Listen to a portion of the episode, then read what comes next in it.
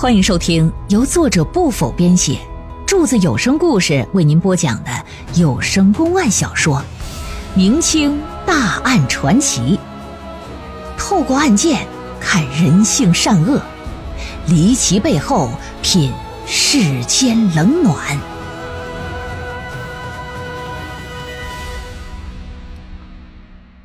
诸公案之坠婚仙府第三回。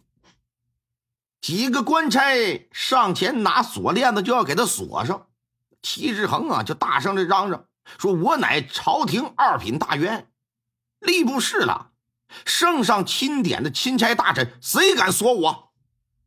朱英杰一乐说：“齐志恒，你真以为当今圣上还信任你吗？你的所作所为，圣上是明察秋毫，早已知晓。这次你来湖北。”那不过是让你的狐狸尾巴往出露一露而已。你来看，这是什么？说着就掏出一道折子，展开之后一看，上面正是道光皇帝的御防墨宝啊！上面写着一行字说：“倘若齐志恒犯罪属实，当即拿下，切不可让他跑了。”你看，皇上说的也是大白话。看到这熟悉的字体，还有那鲜红的印玺，齐志恒就像是一只泄了气儿的皮球似的，噗，当下就瘪下来，面如死灰呀。那么说，这里边这一切的一切咋回事啊？神鬼妖狐的，还有，原来呀，早在齐志恒到达湖北之前，朱英杰就率先收到皇上给他写的一封密信。而他了解到情况之后啊，便一直在暗中观察周有光一案以及迟志恒到湖北之后的一举一动。盐官在古代向来都是肥差。周有光为湖北盐运使，掌管一省盐务啊，收受贿赂啊，贪赃枉法，敛财无数。近一年来呀。屡遭湖北省内一些官员以及朝廷中的一些个使吏，哎，联名上书弹劾。周有光作为一个官场上的老油条，特别是皇上非常看重的朱英杰，到了湖北之后，他就自感凶多吉少，每天都琢磨着自己如何趋吉避凶呢？这不是吗？在去往随州公干的路上，遇到了那个老道了。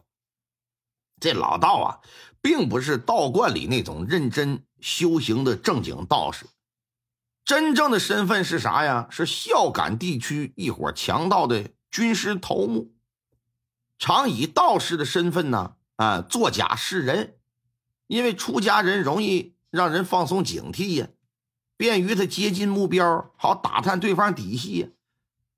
这老道遇上周有光，通过打探得知他的身份之后。心说这样的官儿想来是非常有钱呢，就把他列为自己下一个打猎的目标了。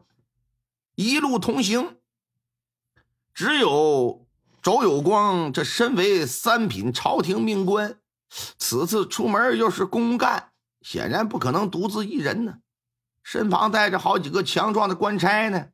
老道没有下手的机会啊，只能是伺机而动。游览白兆山，在八仙庙里，一看这周有光，一看何仙姑的神像，眼中露出那种钟爱之色。道奇是灵机一动啊，编造了一个我可以帮你娶何仙姑入赘仙府的故事。周有光何等精明之人，他怎么能相信这种谎言？虽说不信，但他却由此想出一个逃脱朝廷查办、自己全身而退的主意。于是乎也没拆穿，将计就计，哎，假装信以为真。回到武昌之后，辞官变卖家财，准备啊抽身而去。一个月后的那天晚上，东海仙山的山神带着车队催催打打啊去接他入赘，实则呢是老道安排的人。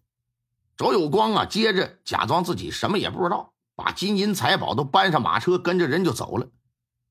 出了城，奔着江边上了船，行至江中的时候，老道就要对他下手了。周有光一看，自己他妈的有性命之忧，赶紧跳船就逃了生。夜晚这江水也深，老道啊就没有让人追赶，毕竟主要是为了求财嘛。一看钱到手了就行呗。可是当他们打开箱子一看的时候，才发现里边哪是金银珠宝，全都是些砖头瓦块。就在武昌城里传扬说周有光入赘仙府这事儿的时候。人家周有光已经回老家河南开封了，本以为自己可以从此平安无事，却不成想官府的人很快就追回来。齐志恒看似刚正不阿的，啊，实则是个贪财好色之徒啊。作为吏部官员，他比谁都清楚盐运使的职务权力有多大。比谁都清楚，皇上让他做钦差大臣查周有光，必然呢是牵扯到巨大金额的案件，所以在来湖北的路上，他就已经开始琢磨如何把这周有光给办了的同时呢，我自己还能捞上一笔。到了武昌，一了解，说这老小子怎么的辞职入赘仙府了？齐志恒也觉得这事儿啊是个捞钱的机会，在出发到开封之前。他对他的亲信做了特殊的交代，说：“你们呢，到了开封之后，啊，避开武长华的人，暗自行动，在周家祖宅把周有光一举就给抓获了。在祖宅中没有搜到什么值钱的物件，就把周有光偷偷带回了武昌，之后放了一把火，把人家祖宅就给烧了。到了武昌呢。”齐志恒就把周有光秘密关押，进行严刑逼问，逼他说出贪腐财物数额以及藏匿地点。一开始，周有光死活不说，可是架不住不让他吃，不让他喝，不让他睡觉啊！啊！而且到最后更损，让人拿着好几桶屎尿放在旁边熏他。没到一星期就受不了了，老实交代，说我拢共啊。收受贿赂白银共计五十五万余两，另外还有珠宝器具六大箱子，被我埋在城外四里的坟地附近。齐志恒一听，双眼放出贪婪的光来，叫周有光带他去看看那些东西在哪儿。周有光心里清楚，心说：“你一旦看到那些物件，那就是我没命的时候。我可不想死！”就跟他提条件，说我自己呀身体虚。你得先让我吃饱喝得，让我缓缓啊，养养精神头。缓了一天，又提出来说，只能咱俩去，不能带其他人，否则你就算现在给我整死，我也不说出埋在什么地方。周有光想的是啥呢？你等我吃饱喝足，有了体力了，咱俩人去，一旦动手，五五开呀，我有一半生机呀。你这要带着几个手下，那我能捂着过吗？我是必死无疑呀。齐志恒想都没想就答应这个条件了，被钱财蒙了心了。对于他来讲，他本身也不太希望有很多人知道他做的这一码事儿。另外呢，自身有武功底子，他也不信周有光能是他的对手。就这么的，又休息了一天，到深夜时分，外头下着小雨儿，周有光带着齐志恒冒着小雨儿啊，就到了城外。到了城外一看，周有光所言非虚啊，确实见到那些宝物了，拔出钢刀就刺向周有光。虽说周有光心里有防备，但还是低估了齐志恒的能力。没想到他下手这么快，一刀就给扎上。可是没给一刀就扎死，倒下之后啊，恰巧身旁有一把生了锈的匕首，就给抄在手里了。齐志恒来到近前，踢了他一脚，他假装装死，闭着眼睛没动，就以为他死了，转身就要去看看到底有多少金银财宝。周有光在这个时候打后头坐起来，使出浑身的力气，连人带刀的就挡上去，一刀就扎在齐志恒的后腰眼了。